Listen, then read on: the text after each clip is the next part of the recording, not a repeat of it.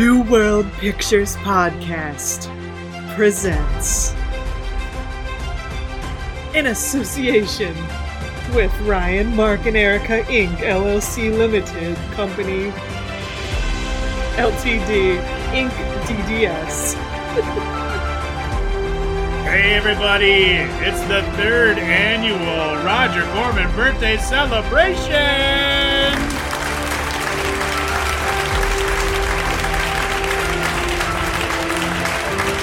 That's right. It's that time of year. It's April. It's Roger Corman's birthday. And we're so excited to celebrate him yet again because this is the New World Pictures podcast. So, of course, we owe everything to Roger Corman. As you guys may or may not remember, our very first Roger Corman celebration, we all had the simple task of watching The House of Usher. But that was a difficult assignment for some. Damn near impossible, Because- some would say. Because some of us thought that the assignment was Mask of the Red Death, but I mean, very similar films with very similar sounding titles. s- similar cast.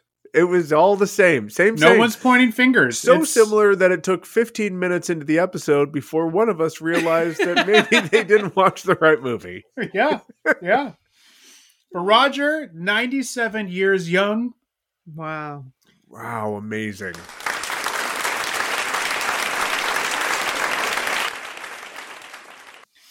Uh, but yes, it's time to celebrate Roger. I'm Ryan. With me, as always, is Mark Happy birthday, Roger. and Erica. Roger, this is your birthday song. It isn't very long. Hey! So, as we were saying, so we had our first uh, first annual celebration.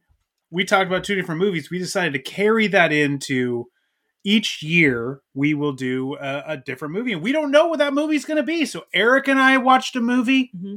Mark has watched a movie.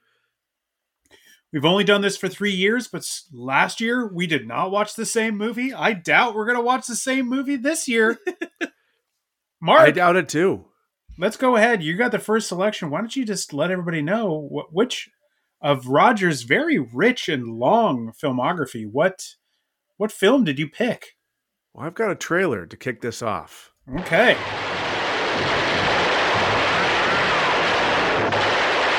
starring Jason Robards, unforgettable as Al Capone. I'm talking about staying alive! Try getting it through your cement head that what Moran's pulled so far, that's for openers.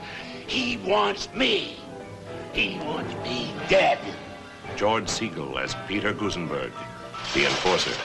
It's not the pipes at all. It's the beer. You got green beer. Here, you can smell it. See what I mean? Ralph Meeker as notorious Bugs Moran, who challenged the Capone Empire. I say it's time we put Capone and his bums out of business. For good. In all the annals of crime films, you have never witnessed such savagery and authenticity. A vice ring that earned $367 million in one year. 21,000 speakeasies. 618 murders. Wild platinum parties.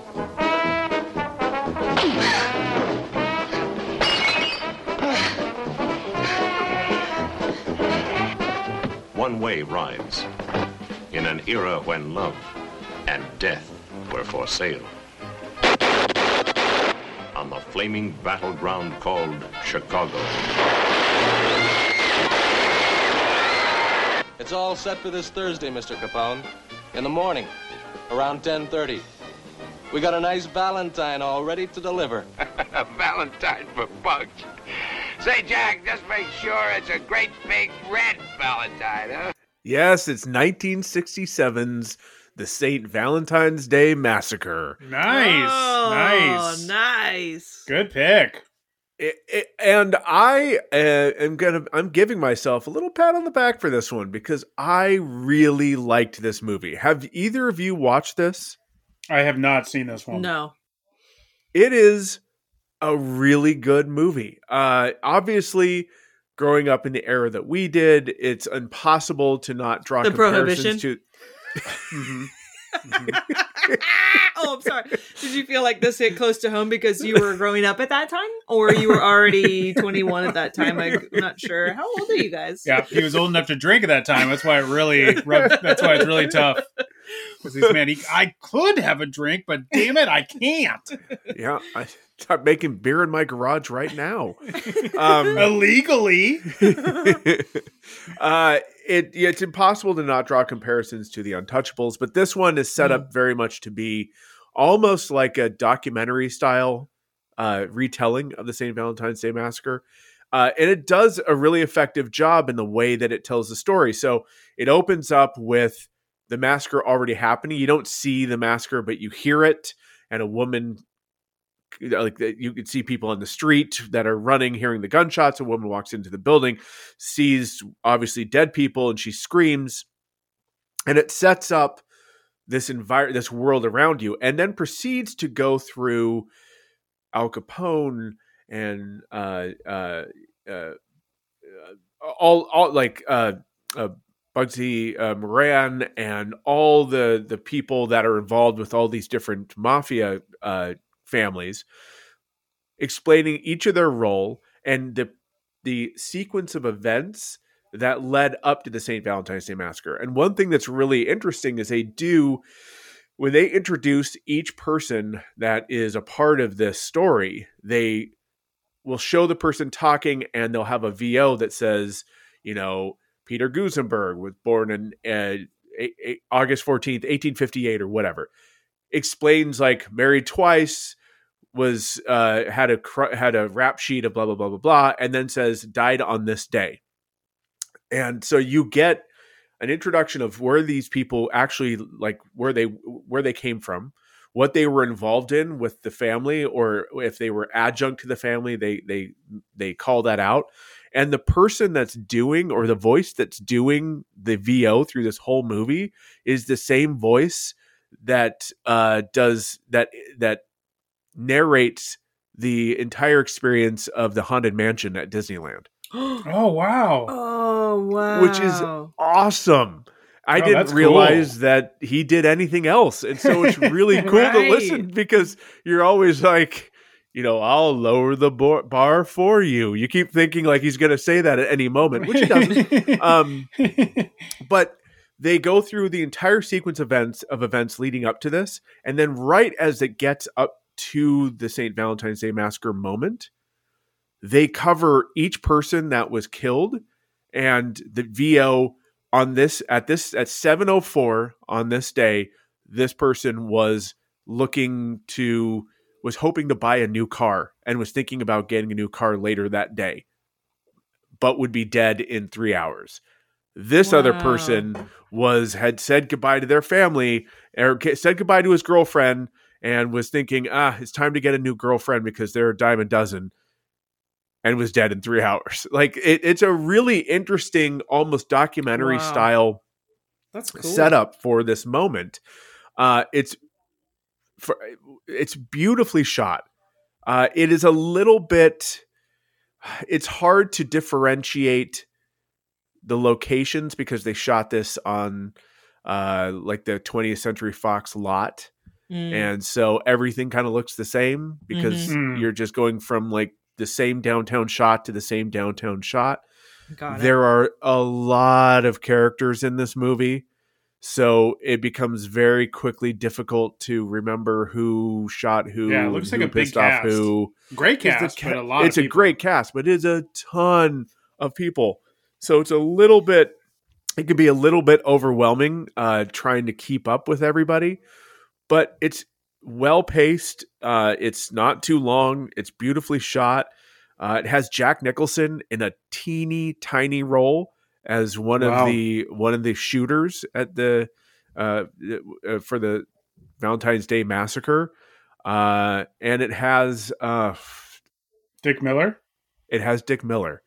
Also in the same scene, really? same scene with Jack Nicholson, they both play cops who are, you know, the shooters of the St. Valentine's Day massacre, but they're just like each one has I think I think Jack Nicholson only has one line, and Dick Wow. Miller only has a couple lines, and they're not Mhm. even credited. They're just extras that are in there.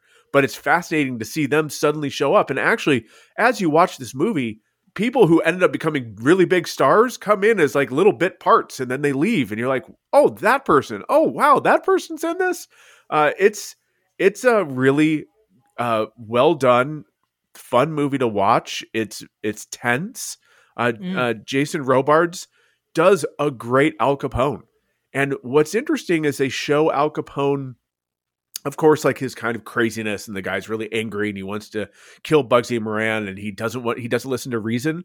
But they also show a side of him when one of his affiliates gets murdered, where he's really physically upset about it, like actually crying about it.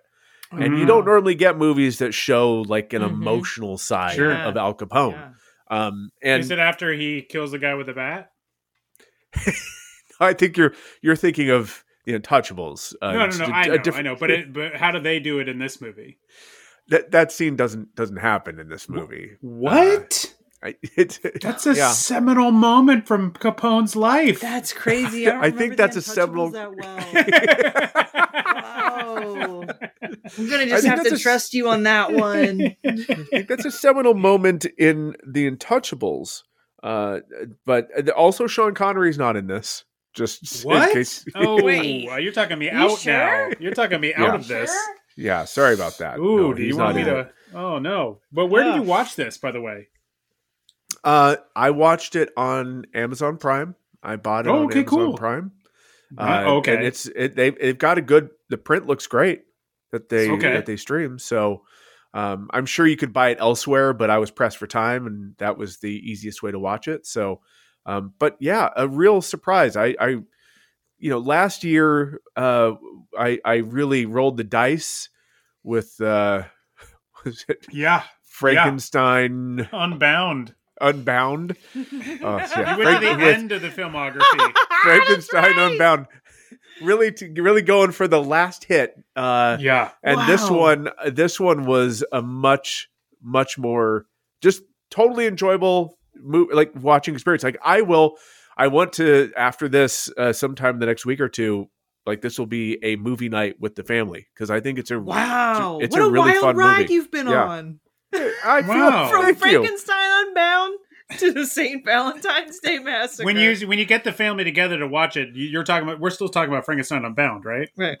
No, no, no, no, no, no. I'm talking about St. Valentine's Day Massacre on this. Oh, one. Oh, oh, okay. And then you. Oh, I see. Because you're going to play that first, and then Right. It- Frankenstein. It'll be a double feature of St. Valentine's Day Massacre and It's Frankenstein. like we're at the drive-in. we get two movies. But which one do you start with? Ooh, wow. Ooh. I would probably say St. Valentine's Day Massacre, just so you know your family will make it through one movie. right, Mhm. right. Mhm. Because then That's probably that's smart. yeah. Mhm. Because then they'll start questioning you during Frankenstein Unbound and why and what is this and does this get better? Uh, they might get quite. You might get questions like that. I'm not saying for sure you will, but you might. Mhm. You Yeah, might. I, I definitely will. Definitely towards the the end of the movie, uh, when uh, they travel in time to the frozen Mm. wasteland. I think Mhm. that's when my, my I think that's when I'd get a real raised eyebrow. Like, what are we doing here exactly? I thought for a second when we saw listened to that trailer, I was like, "Oh, is is this Machine Gun Kelly?" I thought for sure that might be it because that's been on Prime for a bit too, and that's one I have watched. It, Well- uh, but but I have not seen St. Valentine's Day Massacre, but now we're gonna have to. I recommend It sounds it. like a really good. It was really sounds really good. good. Yeah, we'll just double feature it with Unbound. Let's go. oh, I, the cools just call it Unbound. You know, unbound. they just Yeah. straight up go unbound. The cools call The it Frankenstein's The Cools. Yeah. Stein Unbound. Uh, did you have anything else you wanted to talk about? Well, and I yeah, I would just say that there's a scene where George Segal's character Peter Gusenberg gets into a fight with his mistress, and it is it is one hell of a of a fight that lasts a long time, and I it, it's I don't how she didn't end up actually hurt is any mis- is a mystery because Oh wow. it's a lot of throwing stuff around, breaking things. Um, yeah, it was. It's. Uh, I was like, wow, this is pretty intense. especially for 1967, and the fact that she's wearing a negligee and being thrown around a Ooh, room. Negligee. We all know what that is. That seems like a really appropriate word. Hmm. especially for that time. Threw up a little bit. Particularly for 1967, you bet. That's how they talk Prohibition about was then. high negligee. That was a Lot hot of negligee negligee. period. A high negligee Low period. alcohol, high negligee. I feel like I say it differently than you guys. Negligee. Negligee? Yeah, you do say it differently. How do you say it? Negligee? Negligee. You say negala. Negligee. Like megalodon. negligee. it's a big nightgown, right? That megalodon is wearing a negligee. exactly.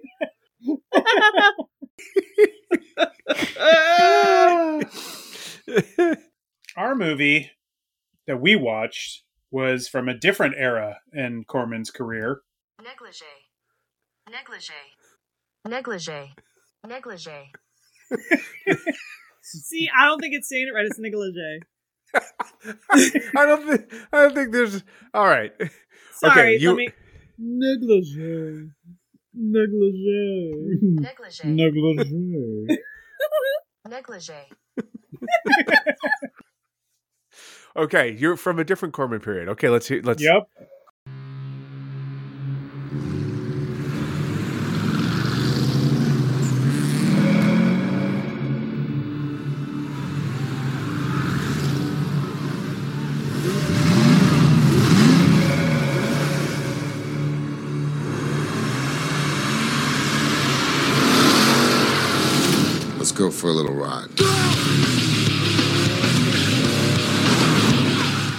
That's right. The Fast and the Furious. Not the one from 2001, but the one from 1954. Mm-hmm. I feel like the trailer works though.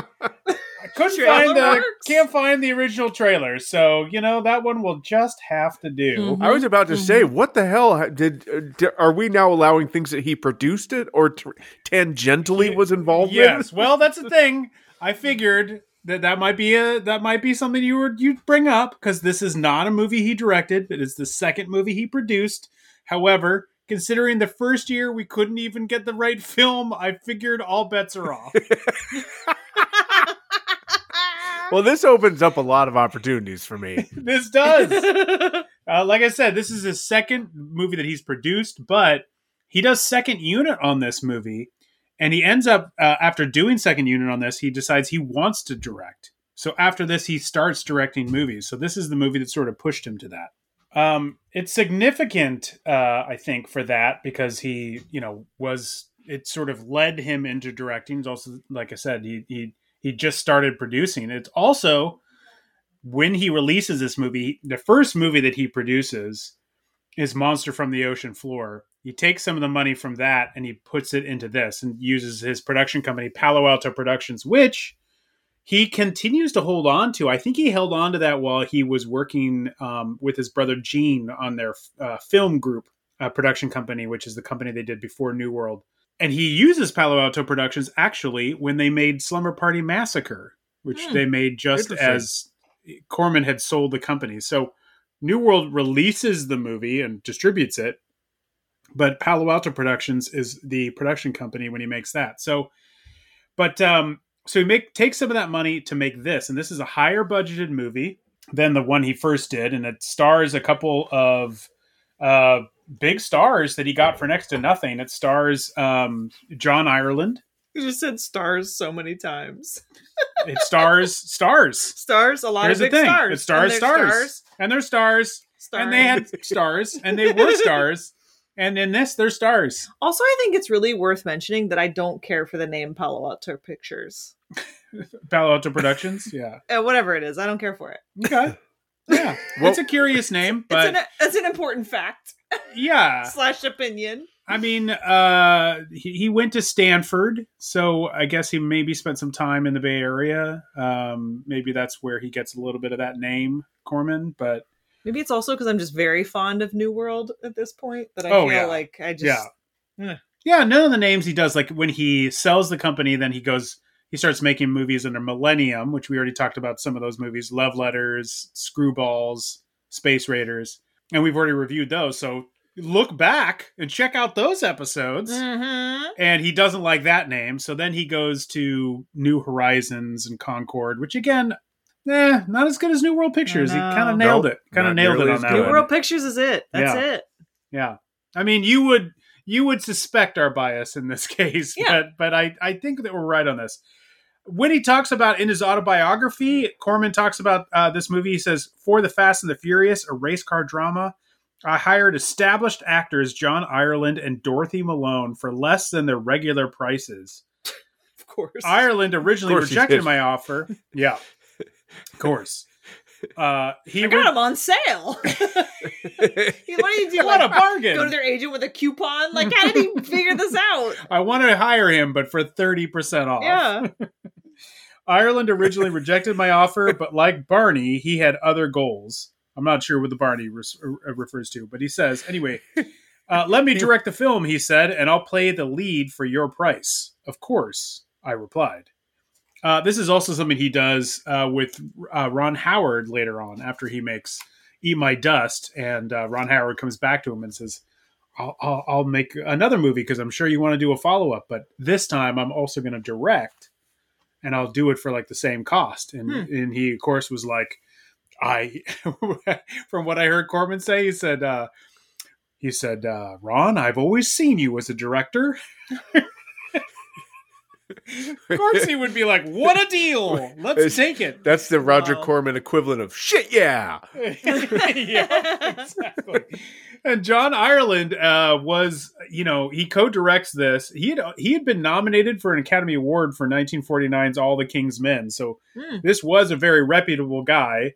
I'm not sure how reputable of a director he is, but um, and he would go on after this. They apparently got along well because he then would be a star in Corman's 1956 Western Gunslinger.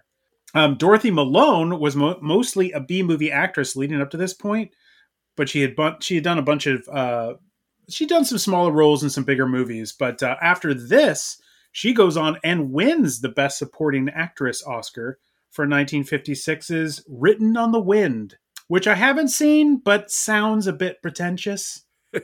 You know. For some reason, it reminds also, you can't write anything on the wind. Like it's Yeah. it's pointless. You get that pen out. There's nothing. You can't do anything. Yeah. It'll probably blow the pen out of your hand. Yeah. It sounds like just like a really fancy way to talk about a fart. Right. Yeah, it does. It does. You said the What was minute you said Nothing. that. I was just riding on the wind. Wink. Right. You think a lot of said that- things are basically fart uh, cover ups. Thank you. he also says in his autobiography, he says, John did a fine job of directing. That's one way to put it. On a nine day shoot with a budget of $50,000. Wow. It was quite a jump from the 12000 for Monster, but I wanted to get into another class of film. From this, he sells this to a company um, called American Releasing Corporation.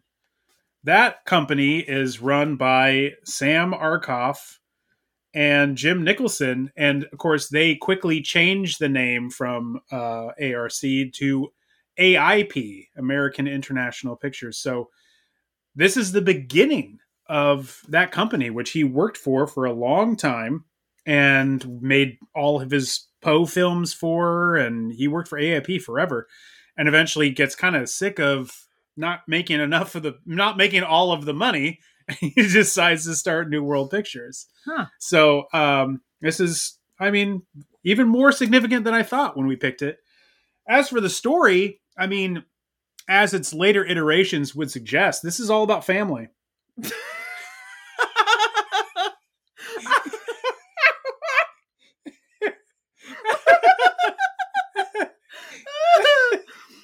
Oh shit. Uh, oh shit.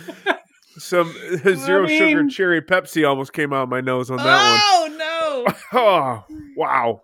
Yeah. Uh, Mm. Yeah. Nothing clears the sinus cavity quite like cherry Nothing. peps. nothing. nothing. So Yeah, is, this is this is ahead. about family. You know what I mean? And uh, you don't go against family. That's how they're similar. These two movies are similar.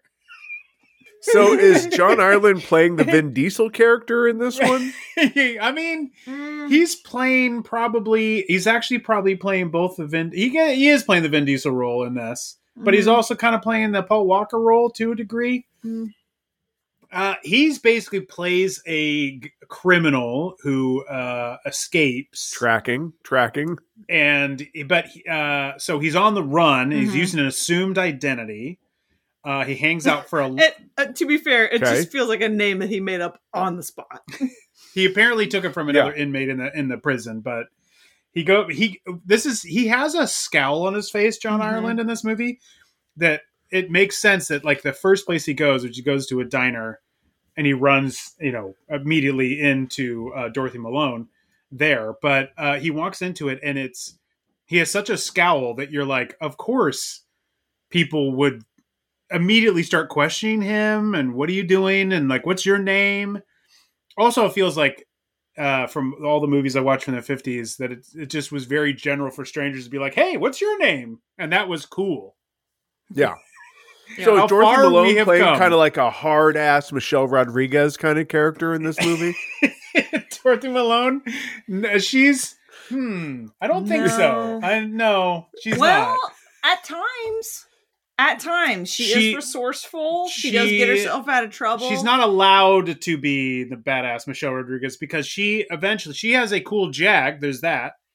She's Oh, got a okay. cool All right. white Jaguar with a with uh with like uh no top to it. Mhm. So it Okay. is, and that apparently was also John Ireland's actual car, Oh wow! um, because he has that be the race car, and actually Corman fills in for one of the other racers. He actually drives some of the cars in the race scenes. Oh really? Huh. But we're getting ahead of ourselves. Yes. Um, he uh she wants eventually they he he kind of kidnaps her and he wants to then get himself into this race this race will end in mexico so he'll get himself out of the country and of course that's what he's looking to do when they try to sign up How, how does kidnapping her get 'Cause he him needs in a car. race? because he, He needs a car. car. it's her car Oh. so he's taking her and her car and he just has you know she he's keeping her from running to the cops and also keeping her to help be a cover story because then they they she kind of in, inexplicably starts to kind of go along with this plan in a weird way there's a lot of there's some instant stockholm syndrome that happens Mhm. with her and uh she but she doesn't get to be fully letty if you will michelle that rodriguez's ter- is that a- character that's that's michelle rodriguez's Oh. character's name I thought you were Uh, being because coy. when they go to the to the race she's not allowed to sign up because she's a woman Yeah. right? So Right, you know, ladies right. allowed. So he, Right. so she takes him out on the course just to warm up, and she sort of in that time teaches him sort of how to race because he doesn't really. So do they do like kind of a, but like a reverse bosom buddies, and she dresses like a guy, and they have to try to like, or No. or like just one of the No. boys, and No. so there's a lot of That hijinks would- because I mean, I wasn't thinking disappointingly about this movie, but now I am because that would have been something to do that. That would have been great, but that's not what they do. That's But not she's what they do. too much of a known factor. Like once they arrive at the race, everyone knows her, and she's like very well known. hmm So then Got she it. sort of has to play it like he's her boyfriend. Right. and and Right, and then right. in turn other racers are like ah him like literally like what do you see in him Ah. Yeah. like they're and all they'll ask him a ton of questions that he is terrible at deflecting Mhm. or answering in a way that's satisfying. He's always like, so they're always like, okay. Which I'm like, dude, Mhm. if you're really on the run, like try to like, you know, play the game a bit better. But yeah he just has such a scowl on his face, which somehow she falls for. Ugh, yeah she Um, does But there is we it takes a little while to get to the racing. That's the thing. Um this one's pretty brisk as movies go. It's about seven it's below 80 minutes. So it's Yeah. like oh wow, 76 minutes or so. Uh 73 actually.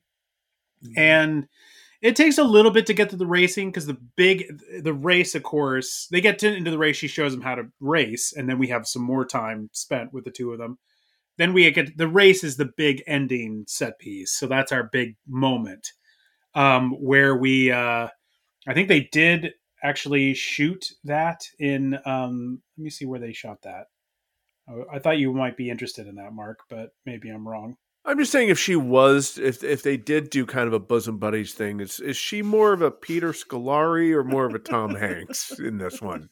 She is definitely a Peter Scolari. Okay, And he is a Tom Okay. Hanks, but like a mean Tom Hanks. Yeah. Like an angry Oh. Tom Hanks. Okay, He's like T all right. H O M Hanks. Yeah. You know, he's Tom like- Yeah. Hanks. He's like more Yeah, emo and angry. He's like a Chet Hanks, if we're honest. Chet Hanks. Yeah. He's more Chet Hanks. Like he's like white boy summer coming up. Like you're like, oh, you're disappointing. You're a little disappointing. wow. Ah, okay, I love it. Um, this was I thought was was pretty funny. Um, by the way, it was shot around. It was shot around Malibu and also Point Dume. That's where they shot all of it. And uh, point four. Point Dume, Point Dume, Point Dune. They got there was like few sandworms that came out while they were racing. It was pretty fun. Uh, um, Just crack yourself up on that one. I had to get a thumper. I was waiting for Mark. Dune's his jam. It's like, gee, you really let me down on that one. What's interesting, if you go on the Wikipedia page, which by the way, you can see the movie on the Wikipedia page, they actually have the full movie there. But you can also see it on Tubi, and it's also on Freevee if you have Prime. So there's plenty of places you can watch this. And um, but this is how they describe the end of the movie. And when I say we're not going to spoil anything for you, I really mean it because I, I'm curious to see what Erica's reaction is. We get into the race. During the race, Frank, that's John Ireland, abandons his chance to escape when he chooses to aid Faber, that's the guy he's racing against, who has crashed into a truck after a dramatic railway crossing. Mm-hmm. So far, so good. Mm-hmm. Out of sympathy for Frank and a desire to be with him, Connie, that's Dorothy Malone, gives Frank the keys to her car so he might escape capture and trial. Nope. Uh, Nope. no, nope. That doesn't happen. That not- doesn't happen. That is not what occurs. Nope.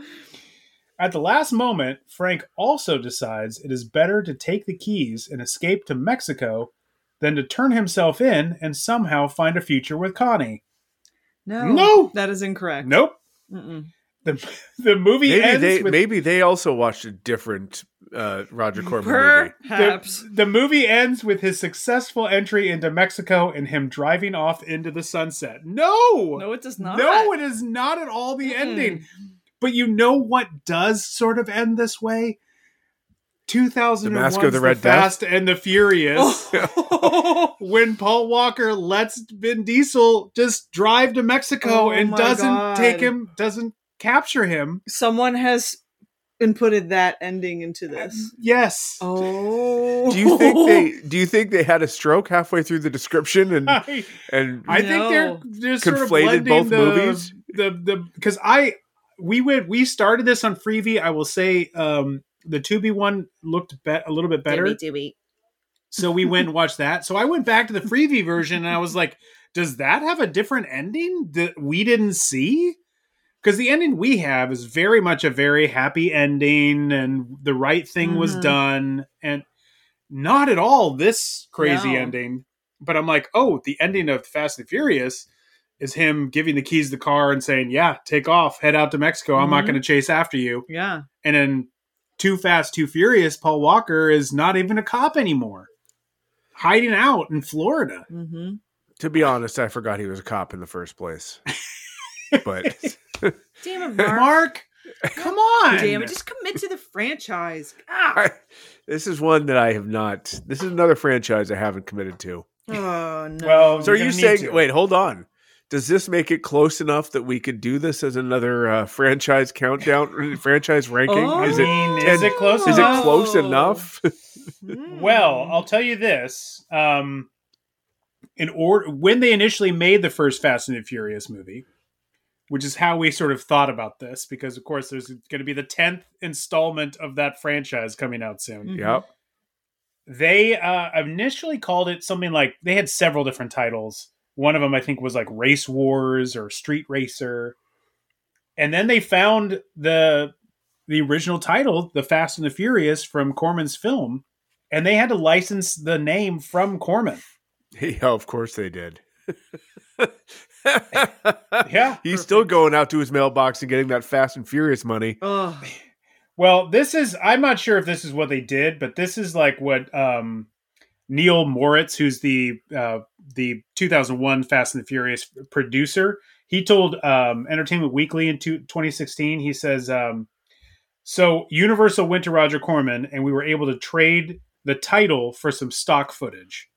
Roger Corman, he wants to make a deal. He was happy to get the footage. We were happy to get the title. I'm not sure if that's what he traded it for, but um, I did listen to him on Charles Band's uh, uh, podcast, and he instantly talks to him about Fast and the Furious, and he says, "Would you think about like making a sequel to that?" And he was like, "Well, I really can't because the now the title owns is owned by somebody else." So he speaks of it like a little bit more like it might be more equitable, but he doesn't get into the terms. He certainly never mentions the stock footage. Now, would Corman trade a title of one of his 50s movies for some pretty sweet stock footage he was going to make a whole other movie out of? Yeah, I mean, I could Yeah, see that. certainly. Yeah, I mean, I could see that happening. That sounds I- I- plausible.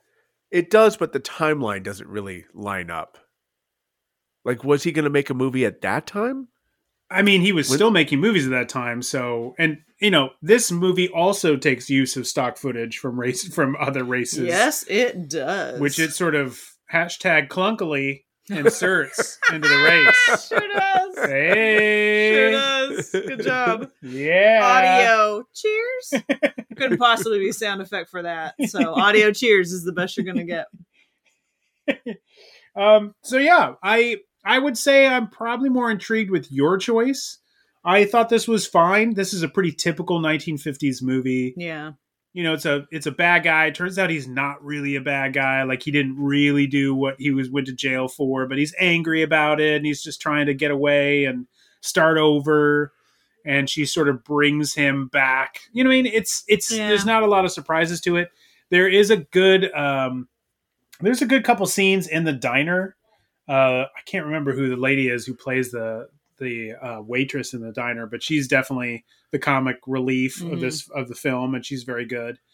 And um, you know, the race of the stuff at the end was was kind of cool.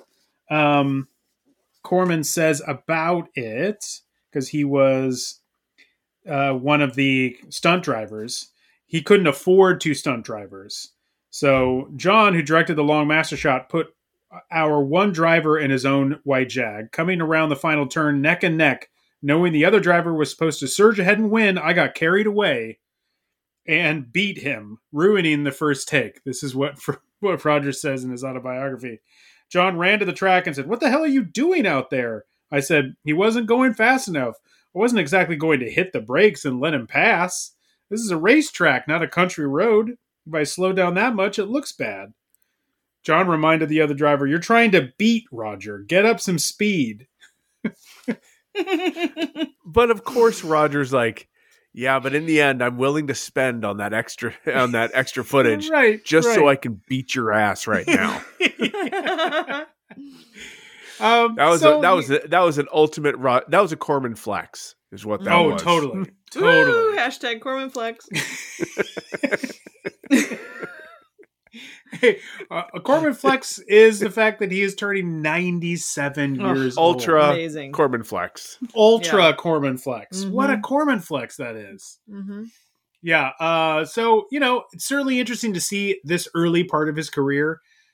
In a way, because we did choose a movie that he didn't direct, I was slightly disappointed because I know he would have done a better job directing this movie, even Mhm. that early on in his career. Because as we've learned, sort of going back and watching his, you know, directorial efforts since we started the podcast, like he's a damn good director. Yeah. I think he's way better than he's ever given credit for. It's just that he also will make a movie about a terrible sea creature with a, like a lousy costume and just be like, we'll make it work. Like he's willing to do that stuff. Mm-hmm. So people are like, oh yeah, he just makes trash. I'm like, well, he can make trash. He can also make really good movies. Mm-hmm. You know, um, the Poe films and apparently St. St. Valentine's, Valentine's Day Day Massacre. Massacre. He, Yeah. It's it's great, and there isn't, unlike the movie you watch, there isn't really much of a surprise at the end. Mm. Uh, but you kind of know that going in. Do they eventually let Al Capone run off to Mexico and yes, Give him the keys to the him car and he just drives He off. heads off to Mexico. Yeah, and that's the end. Yeah, that's that's, that's, just how it goes. man. It's not. It's a. It's always a good ending and true to history. So I feel like Mhm. just tick two boxes with that. Historically accurate. Yep. just like the real Capone. Just after he hit that guy with the bat, and he took off in his car and he drove to Mexico and we never heard from him again Uh, until he came back and he decided to participate in that street race in Tokyo and did all that drifting, gave himself away, and then all of a sudden he was back. Then he was back. Oh, and then he eventually, many years later, took a car to space. well, he didn't. He didn't. True. He His didn't. friends do it. did. Yeah. Mm-hmm. I believe Roman did that. Oh, wow. See, Mark, we expect that kind of dedication from you to a franchise. I think They if- take a car if to space. if If, Al- we, if we, c- But if, if, we Al can make this Capone something that- was in was the through line through all these movies, for some reason it's Al Capone. I would be so in. Oh, It would be really good. Uh, So uh, maybe when you finish showing the family St. Valentine's Day Massacre, you can also throw on the Fast and the Furious from 2001 yeah, because yeah, it's about family. Mark, yeah. Family yeah. film. Well, I guess for St. Valentine's Day Massacre, they the Roger Corman originally wanted Orson Welles to play Al Capone, and the studio Yeah. was like, "Fuck that noise! you have to get an actor who is reliable." Uh, so he this is up, uh, 1967, going and it's to Fox, right? Isn't Fox is the Yeah, one that releases Fox. it? Yep. Hmm. Because So they at that let him. point in time, he's made what? Um, Touch of Evil. Yeah, That was probably his most recent film, or maybe the which he made for Universal. Ambersons. He made no, no, no. That's that's in the 40s. He made that right after Oh. um, Citizen Kane.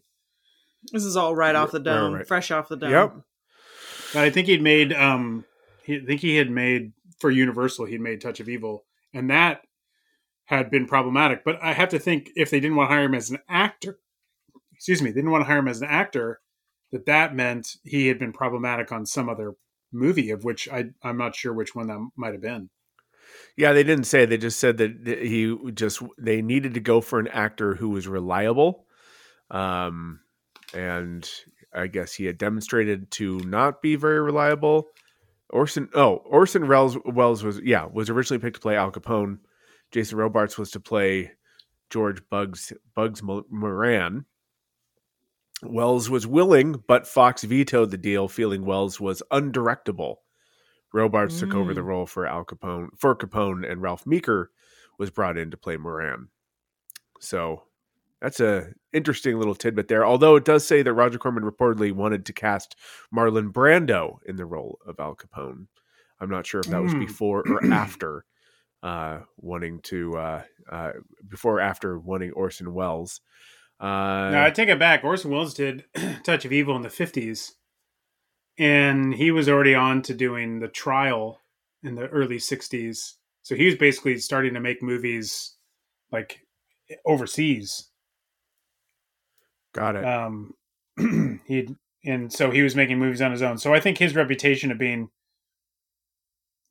somewhat difficult. He just done Chimes at Midnight. That's would have been the one that would have been closer to 1967. But I don't know about him as an actor. But his reputation of being somewhat difficult. He'd had, you know, uh, uh, the Well, lady from Shanghai not do so hot. All those movies that you know, because even by the time he does um, Touch of Evil, he hadn't made a Hollywood movie in like ten years. So he had not not a great reputation. He was fairly sullied around Hollywood. He had to come back and do magic and go to Dick Cavett show and bring his reputation back.